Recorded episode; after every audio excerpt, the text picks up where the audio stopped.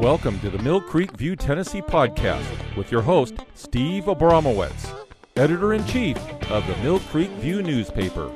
Welcome back to the Mill Creek View Tennessee podcast. We are focusing on the volunteer state and our nation today, our universe, with always an interesting person making a positive change in our community. This time, special guest Phil Johnson. But first, for more information about the stable of Mill Creek View podcasts, visit us anywhere you get your podcasts and socials at Mill Creek View, Washington, Florida, and Tennessee, where I'm the host. While you're there, please subscribe. It's totally free to you. And welcome to our People in the News episode, where I interview people who are making an impact and are lovers of truth. Today, we are talking with Elder Phil Johnson. Phil Johnson is executive director at radio and radio host of Grace to You, the media ministry of John MacArthur. Phil is also an elder at Grace Community Church, where he pastors the Grace Life Fellowship Group Phil's wife, Darlene, has been his partner in life and ministry since 1978. Together, they raised three sons and now delight in being grandparents to seven cute children. Hello, sir. How are you today? Great. Good to be with you, Steve. Thank you so much for taking time away to come and, and talk to us and maybe pastor a little to my listeners. Um, pretty bad weather down there in Southern California, although it doesn't look so bad behind you. Um, am I right about that? Yeah, no, it turns out the aftermath of a hurricane is not bad. And uh, the hurricane didn't actually pass over Los Angeles. It went a bit to the east. It got Palm Springs. And uh, all we got was a lot of rain and in the middle of it, an earthquake. Yeah, Hurricane Hillary and an earthquake. You ready to move yeah. to Tennessee yet? No, I lived in Tennessee for a year. I, I can't take the humility, the humidity. You picked the right day to say that. It's 100 degrees outside and it's supposed to get to 115 this week. So, uh, perfect week for for a special session in Nashville. Um, your church, Grace Chapel, uh, was under heavy David versus Goliath type pressure to close during COVID, but you didn't. Uh, you won the lawsuit, and now they want to fine you again. Tell us about what it was like dealing with that, and now having to go round two. Yeah, it was. There were moments I think when the um, the pressure we were getting from, especially the county government, was a little bit scary. Uh, a, a, significant part of our parking lot, for example, is rented from the government because there's a concrete river that runs through uh, our property, and uh, it, we call it a river. It's usually dry, uh, but it's a channel that you know, drains water. And so they can't build anything there. And they have an easement on either side of it, which they rent to the church and we, we use for parking. So a lot of parking spaces there. And uh, in the midst of it, uh, I think the probably the most sinister threat they made against the church was that they were going to cancel our lease on the parking area, which in effect would have made it very difficult for probably half the people at Grace Church to uh, to come. Uh, the courts so they were going to use the one leverage piece they had on your property being state owned to make your life miserable, basically. Yeah, I mean they were threatening other things. They were fining us money and threatening to put John MacArthur and some of the elders in jail. Uh, but the courts intervened on our behalf and said, you know, that the parking lot threat was just too transparently vindictive. And so the judge stopped them from doing that until the issues could be considered really on a uh, on the grounds of our constitutional rights to rights of assembly and right for worship. And that was the appeal that the church's attorneys had made. And when it got to the point where our attorneys said and we want to depose the county health officials put them under oath where they have to answer these hard questions honestly about the efficacy of masks and and the reality of the the death count and and how many people were dying from COVID versus how many people died with COVID. Uh, and the health department didn't want to answer those questions under oath, and so at that point they backed out of the lawsuit and renegotiated a settlement, which ended up with the church being paid a hefty amount uh, in compensation. So the, not only not only was, that, but you have a movie coming out about opposing Gavin Newsom's mandates called The Essential Church. Isn't that right? Yes, that's right. It's a documentary that was made uh, chronicles our struggle with the Los Angeles County government and and the California governor, and also traces the the battle uh, that two pastors in Canada were engaged in. They were actually imprisoned because their churches were meeting during the the shutdown, and officials up there actually fenced off the churches, changed their locks, all that sort of stuff. And the documentary weaves those uh, narratives together with a story of how Christians through the centuries have dealt with government oppression and Caesar's attempts to sort of take over Christ's domain. And uh, it's a fascinating and really well done documentary. It came out a few weeks ago and it's about to be available on uh, DVD. I recommend it to everyone. I, I I think it's one of the best pieces of documentary work I've ever seen. I thought it was notable, and most people did, that that John Pastor MacArthur um, asked the world to pray for Newsom when he fell so far um, as to raise billboards in states that restricted abortion. Um, do, do you think Newsom Newsom is being vindictive by coming after you a second time? Uh, well, as far as I know, he's not coming after us a second time. I, I think at this point, the government is is fairly well off our backs. I, I, expect they will come back eventually with some with some way, but I think the outcome of the COVID lawsuits were such an embarrassment to the county of Los Angeles and and the state government of California that for the moment they've kind of backed off. And it was in it was I think after if I recall correctly, after the lawsuit was settled, that uh, John MacArthur asked for prayer for Newsom because he is genuinely concerned for the man's soul. He is he some of the things he's done have just been sinister, and this notion that uh, abortion is is the killing of infants is is uh, a civic good that must be protected at all costs. Uh, the zeal with which he has gone after that really does give reason to to give us some concern for the man's soul. Yeah, absolutely right. So tell us more about you. How did you find your way to Grace originally, and um, when did, when was your first time there? I've been on staff here since 1983, so 40 years. Just celebrated my 40th anniversary. Congratulations! I came I came here from Moody Press in Chicago. I was a editor for a book publisher, and we were doing some of John MacArthur's books and uh, he was my favorite preacher. I loved hearing him preach. Uh, at that point, the radio broadcast "Grace to You" was fairly new, and I organized my day around being able to listen to it. And uh, I love John's teaching. Never in my in my wildest imagination expected to to be on staff with him. But when Moody Press started publishing some of his books, I sort of jumped in there as his editor and uh, I think he liked my work. I liked his books. And one day he said to me, "You should quit your job here and come to work for me." And I said, "Okay." and within days, literally, I was here in California and I've been here for 40 years ever since. Wow! And how many members has Grace grown to? The membership, I think, I'm just off the top of my head. I think it's around 10, 10 to 12,000, something like that. That's amazing. Uh, yeah, it's a large. It's one of the largest churches in this valley, uh, and has grown over the years. And it, the ironic thing is the the COVID crisis and the government's attempt to shut us down uh, resulted in what has been the largest influx of new members that Grace Church has seen in the entire history of the church. Amen. Uh, we really do have a problem with where to park everybody now. yeah, now we know why church and state separation was so important. They didn't want uh, the church to have this uh, revival. We'll talk about that in a second too. I hope. Um, are you allowed to say how big the chapel's budget is, um, just so people understand the enormity of what John and you have built? Eh, eh, yeah, I, I would be allowed to say that, and if I knew you were going to ask it, I would have those figures in my head, but I don't. Mm-hmm. Um, so, but so I'm I work with Grace to You, which is the radio broadcast of John MacArthur. We're actually technically a separate organization from Grace Church. Uh, so, and in fact, my office, I'm at the church right now. That's the traffic noise on Roscoe Boulevard that you may hear in the background. Uh, so I'm sitting at the church, and the reason I'm outdoors is I don't even have an office here. Uh, I I am an elder, so I have access to the financial figures, but I don't really have it off the top of my head. I think it's in the neighborhood of 20 million. Oh my gosh. Okay. So that is big.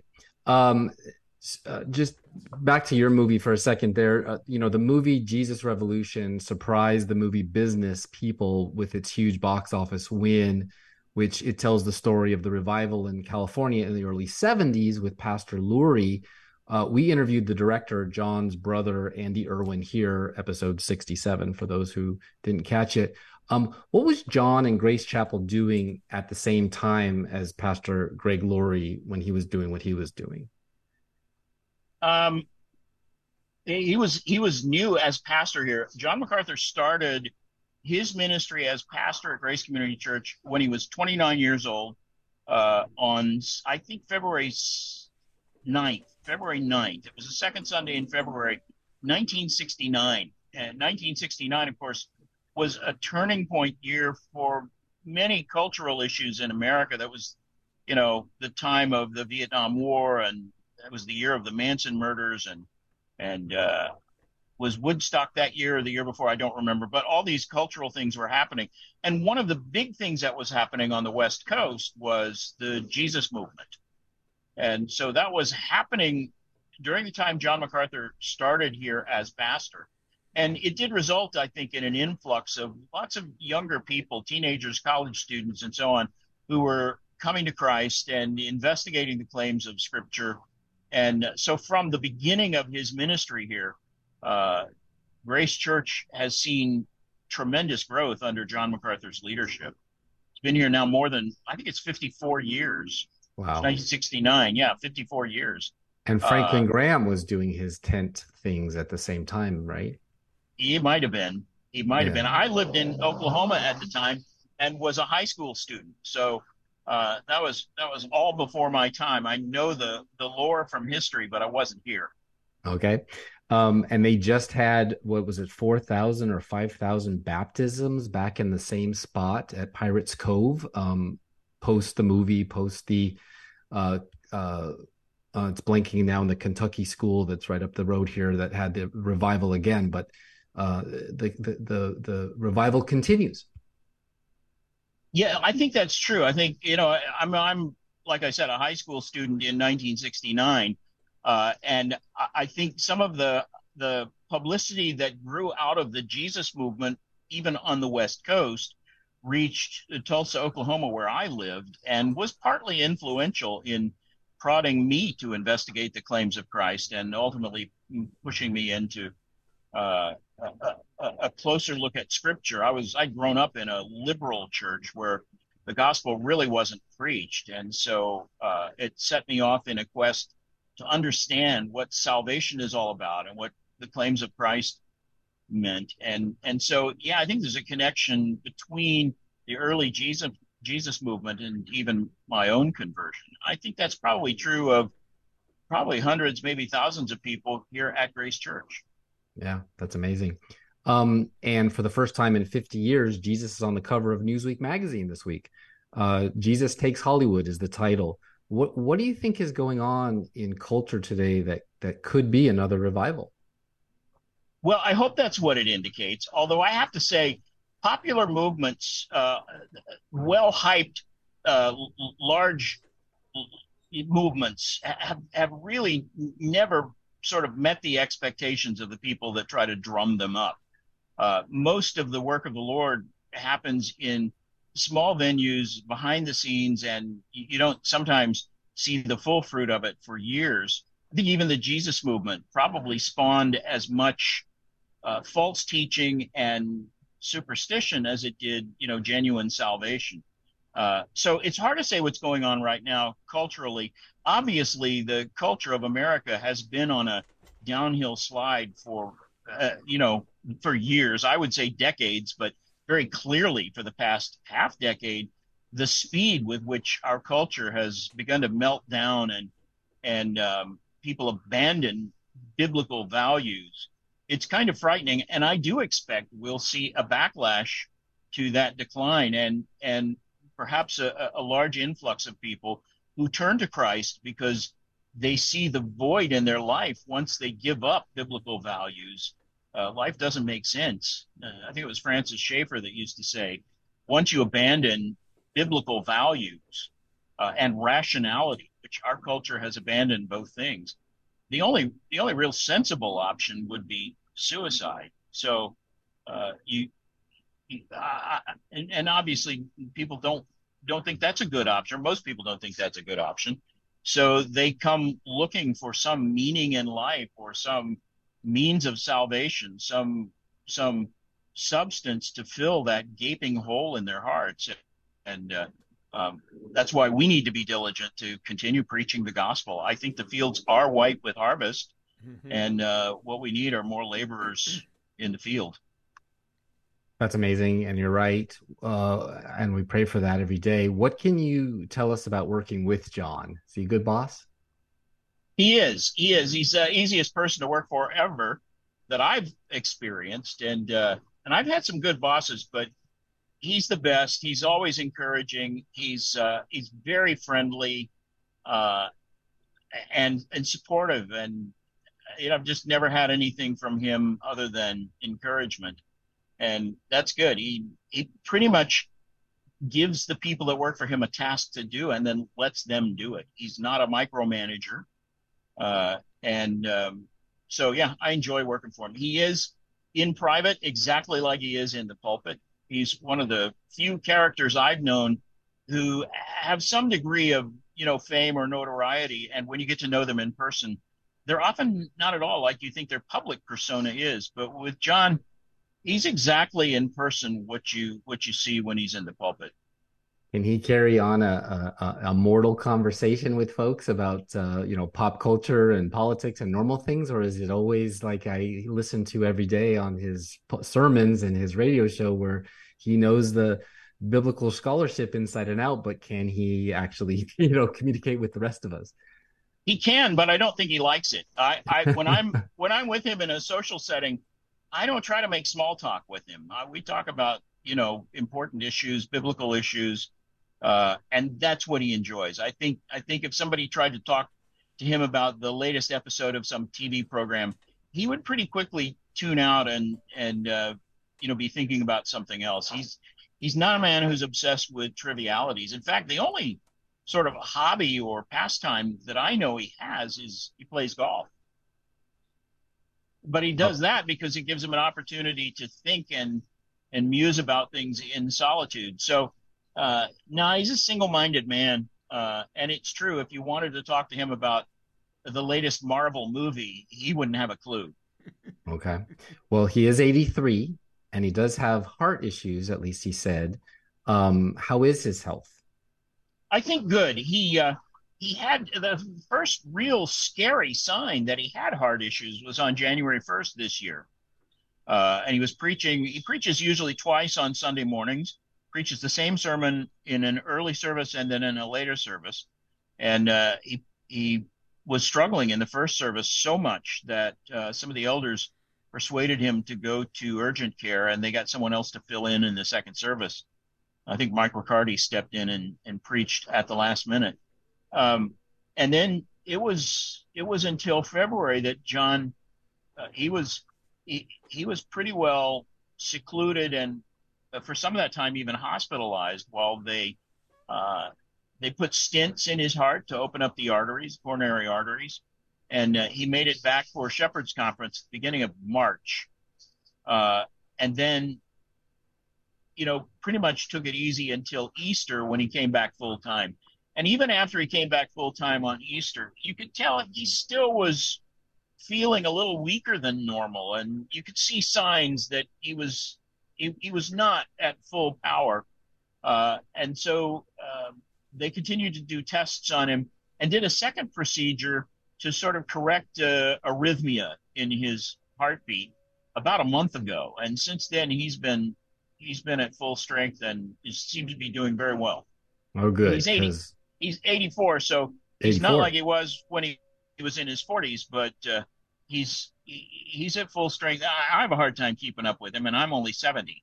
Yeah, I was gonna say even in the 70s, hard to keep up with him, but uh, good. I, I hope he's with us a long time selfishly, but I know he's excited to go home to the father. We don't have to worry about that, but um, I hope he's around for a, long time. How how many episodes do you think you've done?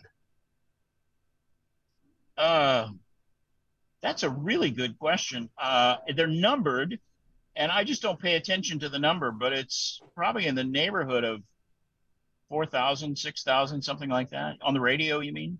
Yeah, just just you and yeah. him doing your thing. Yeah, that's that is amazing. That uh, you know, you you are episode 127. So something to look forward to for me if I'm around a long time if God's willing. Yeah, well, see Grace You is daily, so it racks up pretty quickly. yeah, but that is a lot of years. Um so given that you sat in on every single one of those that I can tell, um how would you describe John's pastoral philosophy? Is he a Calvinist? Yes, he is, uh, and I think he came gradually to Calvinism. He he didn't start in his preaching ministry as a full full full on Calvinist. He was he was I think he would have called himself a Calvinist, but not a five pointer until maybe about 35 or 40 years ago as he was teaching i think as i recall he was teaching through second corinthians 5 and um, realized you know the the absolute stress that Scripture puts on the sovereignty of God, and um, you know ever since then, if you up until that point, if you asked him, "Are you a five point Calvinist?"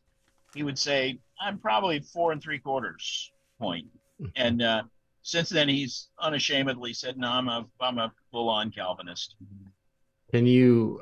I don't want to quiz you or anything, but can you tell us a little bit more about what that is? Because I don't know what a five point Calvinist is, and maybe my viewers don't either. Yeah, well, and it's probably further than you want me to go, but a five point Calvinist would believe in. They usually use an acronym acronym TULIP to sort of categorize the five points. T stands for total depravity, the the fact that as sinners we are dead in our trespasses and sins, so we have a total inability to to do good or choose good uh, on our own. We can't we can't be good enough to please God, and in fact, we're in bondage to sin according to Scripture. So that's total depravity. Uh, the U stands for unconditional election, meaning that God chooses whom He will. He sets His love on certain ones and is determined to redeem them no matter what, and then He draws them to Christ. And the L in TULIP is probably the most controverted one. It stands for limited atonement and uh, it deals with a debate about whether Christ's death actually redeemed the the elect, those who will be saved, or did it just make it possible for everyone to be elect? In other words, did it apply to the elect only, or did it apply to everyone? Uh, the I stands for irresistible grace, which is God's power to draw the sinner to Christ. Irresistible, not because he uses force, but because he makes Christ irresistible to those whom he's drawing to salvation. And then P, the P in TULIP stands for the perseverance of, of the saints, meaning if you're genuinely saved, he will keep you in the faith. You won't fully and finally ever fall away, but you will persevere uh, to the end in salvation. Uh, so that's Calvinism. It's a stress on the sovereignty of God and the work of God in salvation at the expense of ideas like human free will and human effort so that we're saved by grace through faith and that not of yourselves it's a gift of god in every sense so that we are his workmanship as paul says in ephesians 2 uh, and he's even prepared beforehand the good works that we do so that we would walk in them so that anything good that comes out of me god gets the credit for it's a result of his gracious work in me uh, it doesn't mean i'm passive in the process but it means the credit, the glory goes to him. Anything bad that I do that comes out of me, I'm fully to blame for that. God is God is not to be blamed. So wow. that's in in a thumbnail Calvinism. It's okay. it's a doctrine that puts the stress on God's work in salvation. Okay. Well, thank you for that. That's going to clarify some questions I have coming up here pretty soon. Um, but tell us about uh, the Shepherds Conference. Uh, how many years has that gone on, mm-hmm. and what came out of that this year? Uh, you know, the Shepherds Conference was going when I came in 1981. I think at that point it was three or four years old. And in those days, they were doing two a year. They would do one in March and one in October. Uh, somewhere along the line, they shifted to uh, only the March conference and made it much bigger. When I when I first arrived here, there were only 350 pastors. I say only, it seemed like a very large crowd, 350 pastors at every conference. Uh, but now we have uh, close to 5,000 who come every year. It's usually the first Wednesday in March, and it goes through Friday that week. Uh, and uh, I think it's probably one of the largest uh, and best attended pastors' conferences in the country. Uh, and it's great. when I started here in 1983, um, that was um, it was Shepherds Conference week. So my first day on the job was uh, Shepherds Conference. Oh. It's a great way to start. Yeah, I would think so. Um, about three years ago, a woman asked Pastor, uh, Did Jesus die for the sins of the world or only for those who were predestined? Which I think is the I that you were just describing. No, the um, L. The that L, the sorry. L. Lordship, salvation, and limited atonement, right? right uh, or maybe that's two different things merged into one but but which basically states that jesus did not die on the cross for everyone but only for believers um, and you said that that pastor is now 100% calvin not three quarters of the way there or way. Is that what got him into some that that woman's question? Is that sort of what got him into a little bit of hot water? Uh I don't know that got him into hot water. I think there are a lot of people who disagree with that view but um, the thing is, unless you're a full-on universalist and believe that everyone will be saved, ultimately everybody believes that the the uh, substitutionary atoning work of Christ applies only to those who are ultimately saved. And the question is, does their salvation hinge on their own personal choice, in which case they have something to boast about, or was it that God chose them and drew them, and and the credit goes to Him? that's I think the main difference between Calvinism and Arminianism. Who, gets the credit for our salvation? Um, and and both sides agree that the the atoning work of Christ is limited in one sense or another. So I don't really like that term limited atonement. It makes it sound like there's some deficiency or defect in the the work of cross Christ the work of Christ on the cross. The um the sort of the manifesto of Calvinism is called the the the uh, doctrines the uh, decrees of the Synod of Dort, uh, which answered the original Arminians' objections to this, and they say in there that look, the death of Christ is of infinite value, and if it were God's intention to save everybody who ever lived, there's enough value in the in the death of Christ to cover those sins, but it applies only to those who do actually believe. They're the only ones who will be saved. And so, yeah, uh, in that sense, I, I, Scripture doesn't say he died only for the elect, but I, think that's not an incorrect way of of saying it. He had a specific intention when he went to the cross to save a people, and he knew who those people were. Uh, so I think there is a true sense in which you can say he died only for the elect and I guess the press was just using it as an opportunity to take some shots at a, a world-renowned pastor who uh, travels the world, like uh, Ukraine, I think was most recently um, trying to do exactly what he does, uh, pa- pastoralize, right? Some, maybe a little bit of that going on, yeah. Because Christianity Today, uh, they wrote about John and biblical counseling, counseling, and John's counseling of women uh, did that magazine also just make a big deal out of nothing to hurt him, or does he really think that women should stay with uh, men no matter what? Or rather, does he teach the Bible says so? Because I know he just interprets the Bible, not really his opinion. Yeah, no, they they did totally misrepresent that situation. And if you read that article, they were relying on second and third hand testimony. Uh, it, it, they, they put the church in an impossible situation because counseling sessions are confidential.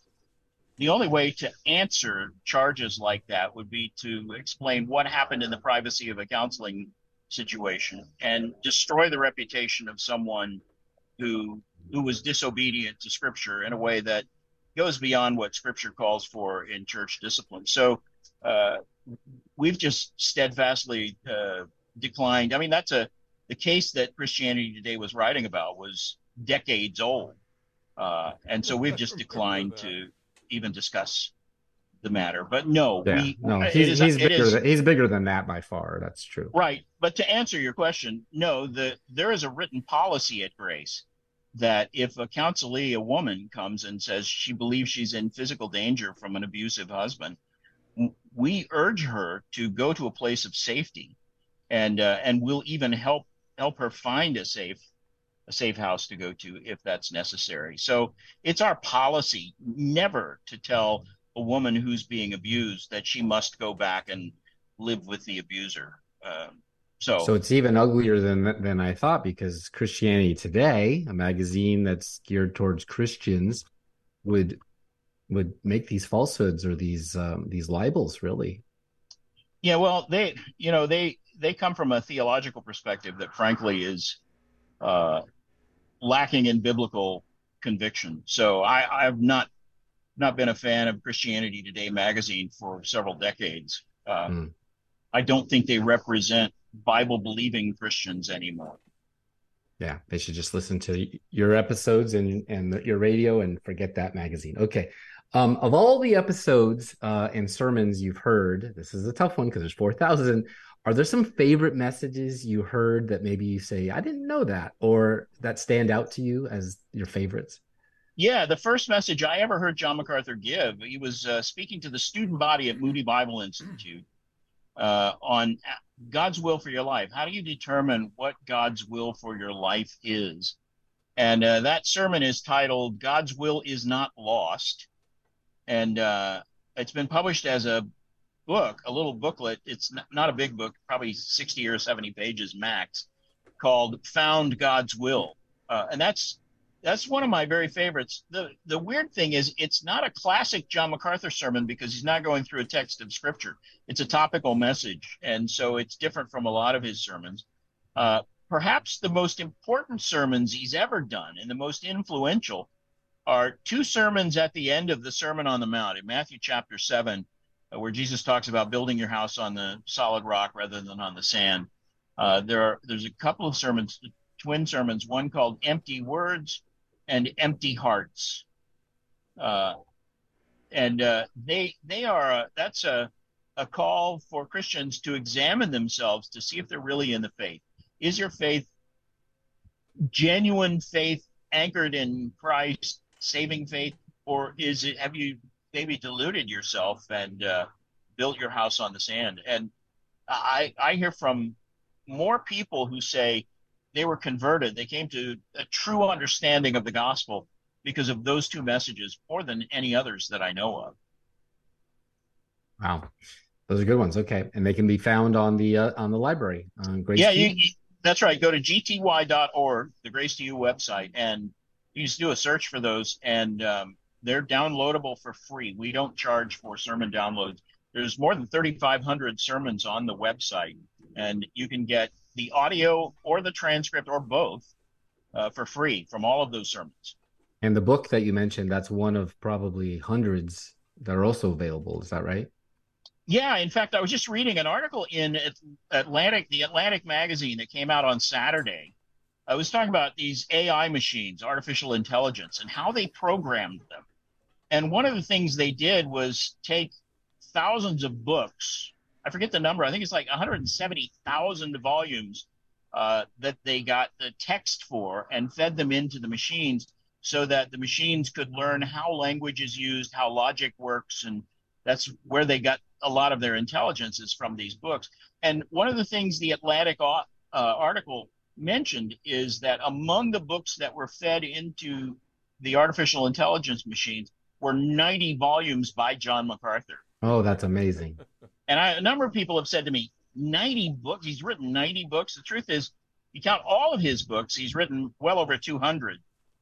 Um, and in most cases, it's because his sermons, the transcripts of his sermons, are edited into book form so that he's got a commentary that covers every verse of the New Testament. I forget how many volumes are in it, but it's around 35 volumes. Uh, those all came from his preaching. He has preached verse by verse through every verse in the New Testament, and uh, Moody Press took those sermons and turned them into commentaries. That's fantastic. And here I thought AI was this evil spirit, but actually, no, if it learned from the master, then I think we're going to be okay. well, I don't know. I'm I'm still wary of it because uh, right next to in this listing of stuff that was fed into the machine right next to John MacArthur, 90 volumes, they had L. Ron Hubbard. Oh gosh. So, so I, it's a it's a mix of uh, you know true biblical Christianity and cultism. Yeah, it's but, the Library of Congress like uh, thrown up, thrown up. Um, I love this from John. I want to ask you about this. He said, The only thing worse than a migraine headache is having to spend two weeks in Genesis 6 1 to 4. Uh, for those that don't know, the identity of the sons of God, he firmly believes, John does, that they are supernatural beings, and he includes several lines of reasoning for his conclusion. The key identification in this enterprise, in, in this entire passage, is to find out who the sons of God are and I'm going to give that away at the very beginning because there's no point in hiding the fact. I am convinced that these are demons. These are demons. You can write that down in capital letters if you want to. I'm not going to move off of that understanding. John MacArthur. Um, you were right there. You witnessed that live and in person. What do you make of all that? Well, that's a, min- a minority opinion. Uh, and I think it's uh, you, will find on most issues when John MacArthur preaches, he is he is very firm. He doesn't change his mind, and that's one where he he formed that view. I think from an early study, and he's he's pretty much stuck with it. Uh, but I don't think he holds that view quite as dogmatically as he would uh, some other more important theological issue. That's an interpretive problem that even he would a- acknowledge those texts and uh, some texts in Peter's epistles that go with that uh, are are pretty tricky to uh, interpret, and there are some problems with with the view that they're demons. Uh, how could demons cohabit with with women? Uh, because Jesus says, you know, the angels in heaven don't marry or given in or, or don't give in marriage. Is it possible for them to have conjugal relations? those are questions that come up and have to be answered no matter what view you take on that. And uh, so I, I, think what he's saying when he says it's it's worse than a migraine headache is he's acknowledging how difficult that passage is to interpret. Yeah, that's why I love it because he's trying, he's twisting all around yeah. to try to do it as best he can. Which I, for a man who's read every single line of the Bible multiple times and thought about it and sermoned on it, uh, if anyone's going to find out, it's going to be him. Um, what is the future of grace? We have talked about John and his health and his age, and he's been doing this a long, long time. If anyone was entitled to retire, it would be him, no question about it. Um, but I do wish him very long lasting life and health. Um, what what's the what's in the near term and the long term for Grace? Yeah, well, he won't retire. I that's just not his in his makeup, and he's got his mind is as sharp as ever his ability to preach is better than it's ever been. Uh, I would say some of the some of the if you had to list the 50 greatest sermons he ever preached, probably 10 of them would be in the past five years. Uh, so uh, it's he's not losing any any uh, ability as a preacher uh, the older he gets. And his father preached uh, until he was 90. I think preached his last sermon about a month before he went to heaven. Wow uh, and John's in better health than his father was. So um, he could he could still be here and be pastoring Grace Church easily in another in a decade. But let's face it, at age 84, it's not likely that he's still going to be the full time senior pastor at Grace Church when he's 100 years old. So uh, things are going to change at the church, and nobody knows exactly what that means because a lot of it is just simply up to the providence of God, the timing uh, who's available, you know, to step into that role when John goes to heaven or whatever. As far as Grace to You is concerned, the radio broadcast, we're going to continue as we are right now, no matter what. Uh, I mean, J. Vernon McGee died more than 30 years ago, and he's still preaching every day on the radio. Yeah. Uh, John can do the same thing because, like McGee, the content of John's teaching is simply biblical. He doesn't exegete current events or newspaper headlines. He he opens the Bible and teaches from it. And if he uses an illustration, it's usually a biblical illustration. So it it, it renders the material timeless and uh, sort of universal in the sense that it's not bound to any time zone or particular culture. I think it, it, if the Lord doesn't return uh, and you know radio is still viable 150 years from now, I fully expect people will still be listening to sermons by John MacArthur. Yeah, and now AI will be there to, to provide that too into the next century, ten, two centuries from now. Um, okay, last question. Um, I know that I believe it was after his heart issues, he rallied an airplane and flew to Ukraine in a humanitarian um, uh, um, mission. How did that go? What were the result? What's going on there next for him, and and what other war torn issues that he's going to still do the travel part? Yeah, no, it wasn't after his his heart issues. He hasn't been to Ukraine. Yeah, it was before. He he did a whole lot of work in. Uh, in fact, my first time in Ukraine was with John MacArthur in I think 1990, right after the fall of uh, the Iron Curtain and and those com- countries were opening up. And John went back and forth between Ukraine and Russia and United States. I don't know, possibly as many as 25 times. Wow. Uh, so he has close ties to Christian leaders in those former Soviet Union countries, and uh, we keep close tabs on all of them. Uh, but if John is going to teach in Ukraine now, he'll do it by video. Okay, that's interesting. I was listening to one. I think today is uh, Tuesday, and I must have been last Thursday, and he talked about rock soup. And um, so that must have been him talking about a past experience, not a recent experience. Okay, that makes yes, sense. Yes, right. Now it's clear. But the man has been all over the world doing uh, all kinds of work for Jesus, and, and it's amazing. Well, Phil, I just want to thank you very much for your time, for all you do, for entertaining me on my my walks with Caroline, my co-pilot, uh, every morning, and to be able to hear you too has been fantastic. And to now meet you in person on the show, um, just thrilled that you could do it. Uh, just tell everyone, do you have your own social? You mentioned gty.org, but um, anything else social wise or the movie that they can download? You said uh, anything you want to tell us about Grace for for the people who've never yeah, heard the, of it before. Okay, so the website for the movie I think is the essential church dot uh, dot com. I think the essential. Okay. Anyway, just do a do a Google search for the essential church and it'll come up. You can order the DVD. You definitely want to see this film. It's educational in this in the way it covers uh, church history and and you will learn from it and I promise you'll enjoy it. Uh, my website is uh, I actually started a website way back in the 90s uh, posting as much of Charles Spurgeon's sermons as I could. It was oh, called wow. this the Spurgeon Archive. A few years ago, I donated that to the uh, Midwestern Baptist Theological Seminary in Kansas City because they actually own Spurgeon's physical library, and so they've they've uh, taken that over the Spurgeon Archive. But I still have a sort of dormant website. I moved the domain to Romans 4 5. Uh, no no colons or punctuation. Romans45.org. Uh, and you'll find all of my old web pages and everything. There's quite a bit there that's interesting. The only thing I'm really active on now probably is Twitter. And I'm on Twitter uh, again, just Google my name and Twitter, and it'll come up. I get at myself Phil, in a lot of, lot of trouble. Johnson. It's uh, it's at Phil underscore Johnson underscore. Okay. Because you know it's a common name, Phil Johnson. Somebody already had it, so I put underscores after each word in my name. Phil okay. underscore Johnson underscore, and uh, it's probably fun to watch because I I do get in trouble every now and then on Twitter. It's you'll be entertained by that. Yeah, well, most lovers of truth will uh, sooner or later get come for if you do that. So I totally get it. Well, yeah. Anyway, keep doing exactly what you're doing forever. God bless you. God bless John. God bless Grace Church. And and uh, Steve, you want to say hi?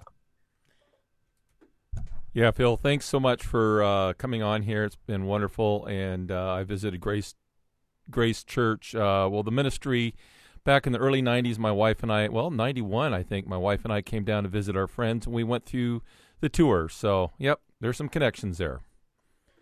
All right, great. Good to see you. Thanks Thank for you. having me. Thank you so much.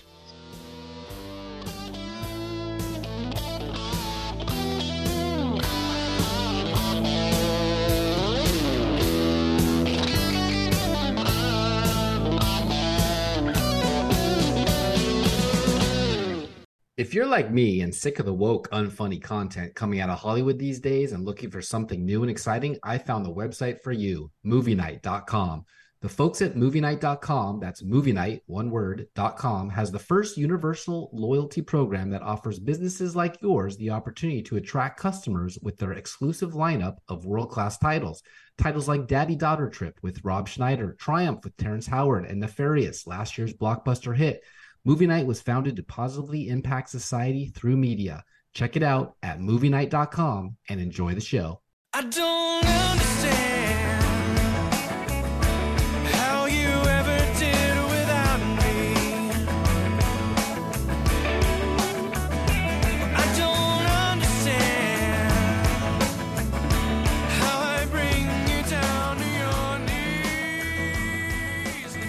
Welcome to the Steve and Steve segment of our show where we cover what we just heard. Producer Steve, what'd you think of our guest, Phil Johnson of Grace Community Church? Well, it was very inspiring, and I really loved the fact that uh, John MacArthur's church, and I tracked all that when it was going on, said, no, we're not going along with the agenda. I know there's several other, quite a few other churches that I know about that, when I say quite a few, at least a handful of other churches who said, no, we're not going along with it. And like them, they got, they got hassled and all that, but ultimately they won their suits or they said nope and they, they, they, they didn't. So, but it was really cool to hear that story, and it's also interesting. Eighty-three, going strong, Steve. That's that's my my dream is to be going strong. This idea of Yeah. retiring. What are you going to do when you get retired? Some people enjoy it, but anyway, great great interview with uh, with uh, Phil. Did you miss me yesterday? I, I took a long overdue day off. Yeah. Hadn't had one in quite a while, but never fear. I was recording a very special live or full hour interview with someone you're all gonna want to be he you're all gonna want to hear, be excited to hear from about the special session in Tennessee, Tennessee Ooh, education, and voter integrity, and all the things we love to cover here on this show. So stay tuned for that. Um, got to tune in tomorrow on my next uh, day off to hear that one. But uh, not really a day off from the view because you can hear Florida and Washington now. So living up to the tagline, Our World Today, right? Mm-hmm. Right, right. Okay. So we've talked a lot about teachers, the NEA and AFT teachers unions and their bosses, Pringle and Weingarten. I like to think it's just the big paycheck people at the top causing all the trouble and uh, all the harm.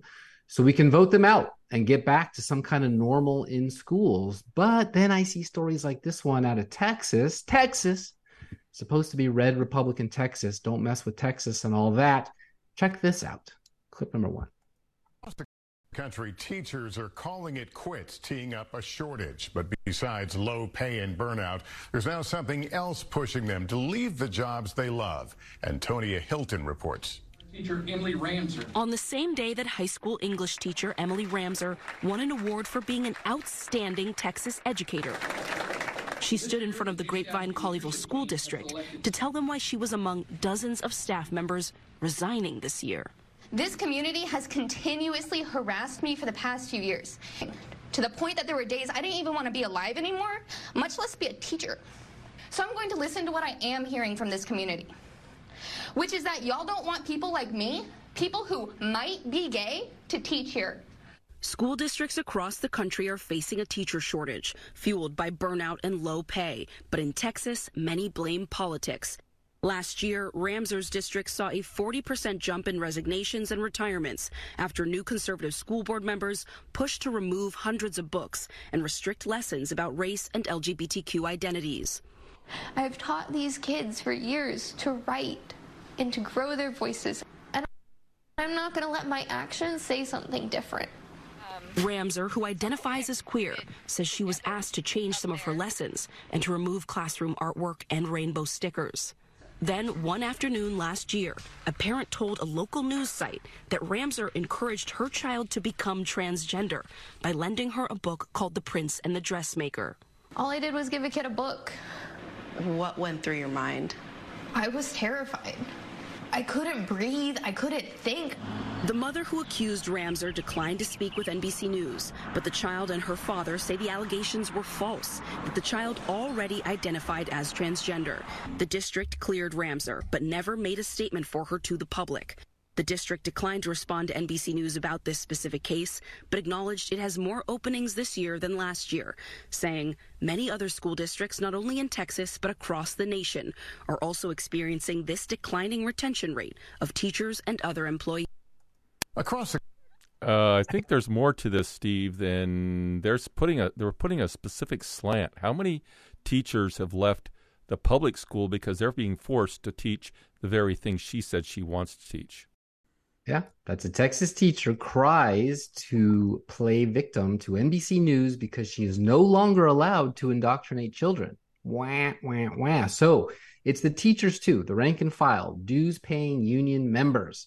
We got a teacher problem, not a teacher union leader problem. They love this indoctrination stuff. Commie zealots is all you can say about them. You can't have communism without the kids. There you go. When they call them government schools, that's what they mean. Next story. Steve, do you shop at Target? No, not very. I haven't been in a Target store for years. Okay. America First Legal filed a shareholder lawsuit against Target in federal court over its misleading statements to shareholders about monitoring political slash social risks, resulting in a $12 billion loss due to its recent promotion of queer transgender propaganda to children. That will leave a mark, and that is not looking out for your shareholders. In its 2022 and 2023 proxy statements, Target assured shareholders and investors that the board was monitoring the social and political issues and risks arising from the company's ESG mandates. However, management only cared whether its leftist stakeholders were satisfied, disregarding the possibility that its customers and BlackRock. shareholders might feel differently. In May 2023, Target embraced the radical transgender agenda with its Pride marketing and sales campaign. The collection including included clothing for children with rainbow symbols, okay, LGBT themed bibs, hmm, and onesies for babies, hmm, interesting, and tuck friendly bathing suits for transgender women. There's no such thing as a transgender woman. That's tuck bathing suits for boys. His reckless move, pre- this reckless move, predictably caused more than a $12 billion collapse in share value, its largest loss in over 20 years. This is not the first time Target management has used shareholder funds to virtue signal to leftist extremists, heedless of the consequences for the corporation's brand, customers, and shareholders. After the North Carolina legislature adopted a law in 2016 to keep biological men out of bathrooms used by women and girls, Target welcomed its employees and shoppers to use restrooms and fitting rooms correspondingly to their gender identities. After a massive backlash, CEO Brian Cornell reportedly admitted to Target staff that, quote, Target didn't adequately assess the risk, end quote, and that, quote, the ensuing backlash was self inflicted. You think? Mr. McConnell, 58 years old, expressed frustration about how the bathroom policy was publicized and told colleagues he wouldn't have approved the decision to flaunt it. These people said Target didn't adequately assess the risk and the ensuing backlash was self inflicted. He told staff now it was too late to reverse course. But instead of apologizing, the CEO publicly defended the decision, quote, "We took a stance and we're going to continue to embrace our belief of diversity and inclusion, just how important that is to our company." Target has also adopted supplier diversity targets, including a majority of collections to be made by LGBTQIA plus creators and brands in 2020. Don't know what the plus stands for, probably Wranglers and Levi's, and engaged in the odious and illegal practice of race based hiring by adopting a plan to increase its quote representation of black team member across the company by 20%. Sounds like discrimination. Target's management has misled investors, assuming assuring them that the corporation oversees social and political issues and risks to protect shareholders behind closed doors. Target works for its extremist hard left stakeholders at the expense of its customers and shareholders, the lawsuit says. For far too long, large corporations have recklessly pandered to the left and bent the knee to serve the woke elites. Today, on behalf of our clients, America First Legal is saying enough is enough. All right. I want to give this guy his voice back I'm going to have you play the whole clip, Steve. Do not cut it off. Please don't cut him short. John Strand was going to come on the show, but he can't because he's now in prison. Here's what he had to say. Thankfully, Matt Gaetz from Florida gave him the opportunity to be heard before he was sentenced to nearly three years in prison, which prevents him from typing this um, letter himself. I need help transferring to a prison camp. This place is unbearable. Please help me, he said. Clip number three, two.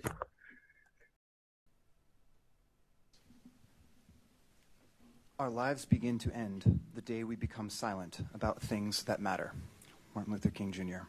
Hello, my name is John Strand, and despite my supposedly First Amendment protected speech on social media, where I have voiced concerns with the legitimacy of the 2020 election, I nevertheless did not travel to Washington, D.C. in January of 2021 for the purpose of protesting at the Capitol.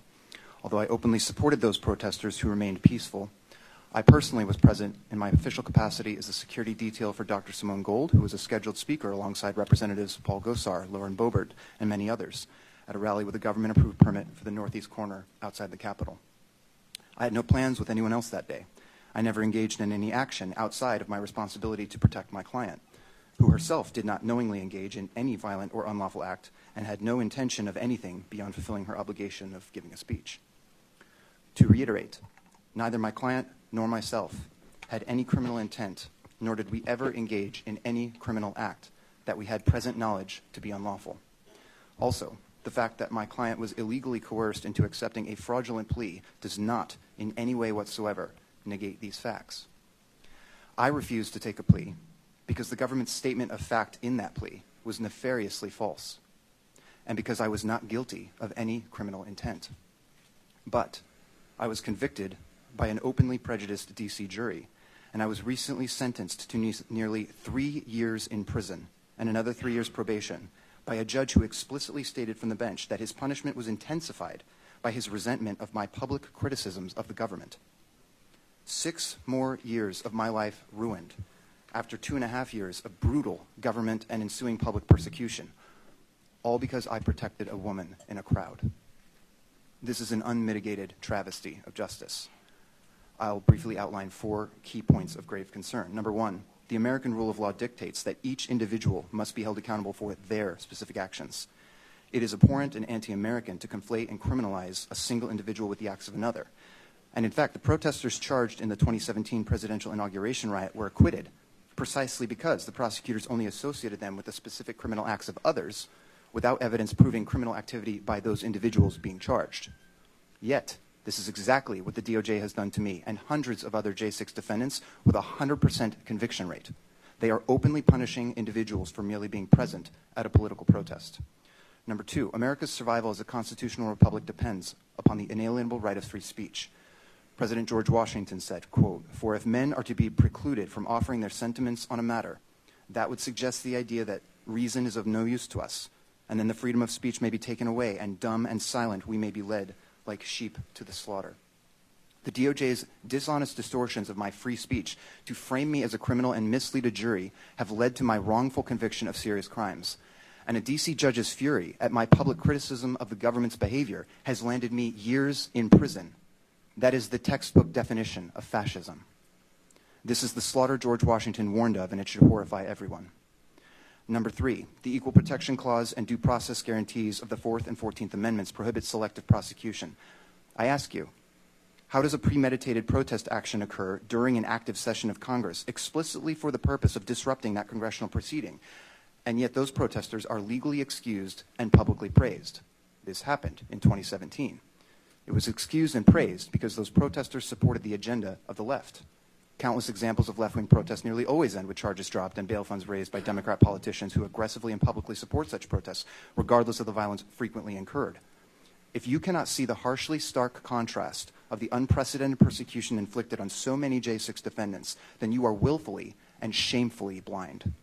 And number four, vertical overcharging is illegal and the bastardization of Title 18 U.S. Code 1512 requires Congress to act because the executive branch's DOJ and the judiciary are violating legislative intent. clearly abusing a statute that was written 40 years ago to punish persons who tamper with witnesses or shred documents in an effort to destroy evidence. It's never been used this way before until now against protesters for J6. The DOJ has only grasped this non germane statute in order to wield its 20 year prison penalty as leverage to ensure the immediate compliance of most defendants with their fraudulent plea deals. The misapplication and weaponization of this law against political protest is literally extremely dangerous to our democracy. January 6 is fraught with alarming evidence of government instigation and involvement, government cover up, and government fraud. And J6 has brought an open subversion of the rule of law and a trampling of the Constitution. These mounting violations of our civil rights are an unprecedented abuse of power against the American people. It must end, or our republic will be lost. Thank you. John Y'all- Strand. Yeah, y'all pass that around to all your friends and family and anyone you think is concerned about uh, topics we talk about on this show. Uh, John is uh, prisoner, uh, a political prisoner in our own country, and uh, the more people that hear his voice, the more chances he are, has of being freed. Next story. Uh, here are some crucial facts you should know about the far left Trump hating judge Tanya Chutkan, who was purportedly randomly assigned by a computer algorithm to the Jack Smith case.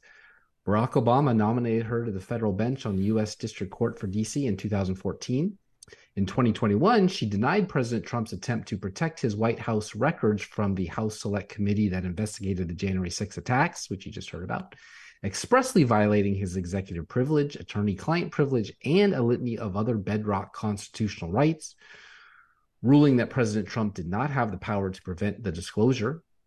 Chutkan has been extremely mercilessly harsh on January 6 victims. She was the only judge in Washington, D.C., a city teeming with left wing Obama and Biden appointed judges, who has given Jan 6 defendants sentences that are longer than those requested by the Justice Department.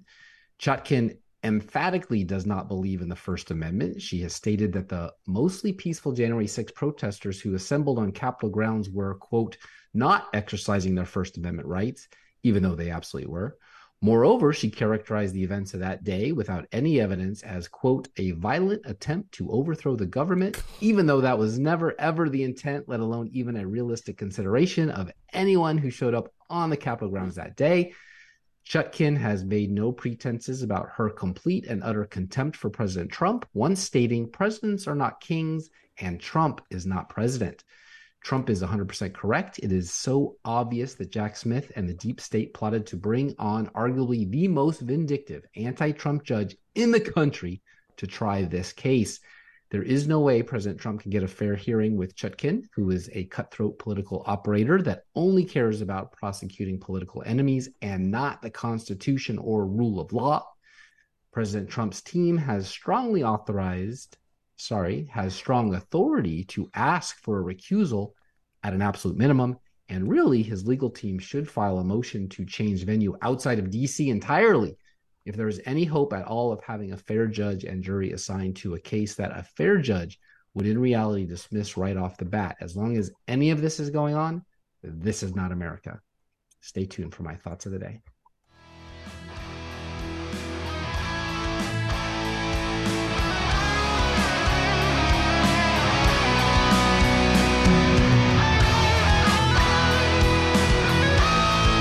With Columbia, Tennessee based EnergizedHealth.com, you lose fat fast, simply and naturally without restrictive exercise or cardboard, dry, tasteless food.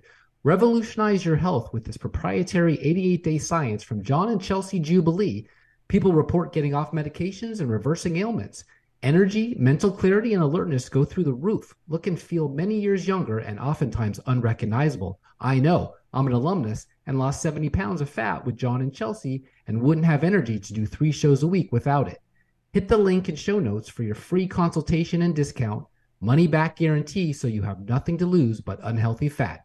EnergizedHealth.com. Hey, my name is Amy Souza. I am a women's rights activist uh, and workshop leader, and you are listening to the Mill Creek View podcast.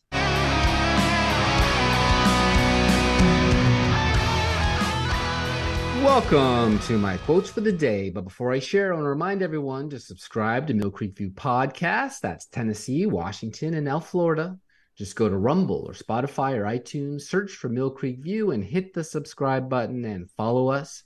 Be sure to check out our new business show, The CEO Special, where I interview great business folks doing good business every Monday. This week, we have Larry Ward from Political Media. I really hope you like it. Okay, this was a hard task, picking just a few from this guy after you just heard how many years he's been at it, but here goes. We don't seek to escape this life by dreaming of heaven, but we do find we can endure this life because of the certainty of heaven. Heaven is eternal, earth is temporal.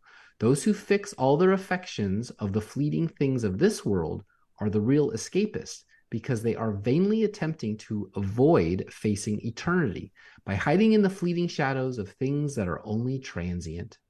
Wow, that's beautiful. Scripture repeatedly makes clear that heaven is a realm of unsurpassed joy, unfading glory, undiminished bliss, unlimited delights, and unending pleasures. Nothing about it can possibly be boring or humdrum. It will be a perfect existence. We will have unbroken fellowship with all heaven's inhabitants. Life there will be devoid of any sorrows, cares, tear, fears, or pain. According to scripture, virtually everything that truly qualifies a person for leadership is directly related to character. Hmm. If we could condense all the truth of Christmas into three words, these would be the words God with us. We tend to focus our attention at Christmas on the infancy of Christ. The greater truth of the holiday is his deity. More astonishing than a baby in the manger is the truth that this promised baby is the omnipotent creator of the heavens and the earth. Mm-hmm. John Fullerton MacArthur Jr., born 1939, pastor and author who hosts the national Christian radio and television program Grace to You, the pastor of Grace Community Church, a non denominational church in Sun Valley, California, since February 9th, 1969, three years before I was born. He's been acknowledged by Christianity Today, even that magazine, as one of the most influential preachers of his time. MacArthur has written or edited more than 150 books. His MacArthur Study Bible has sold more than 1 million copies. That's it for this episode. Thank you, Phil Johnson, for bringing me thousands of hours of Bible verse sermons that make me think and educate and entertain and closer to Jesus and eternal life. Until next time, this is your host, Steve Abramowitz, editor in chief of mcview.us. Peace in our time and glory to God, G2G.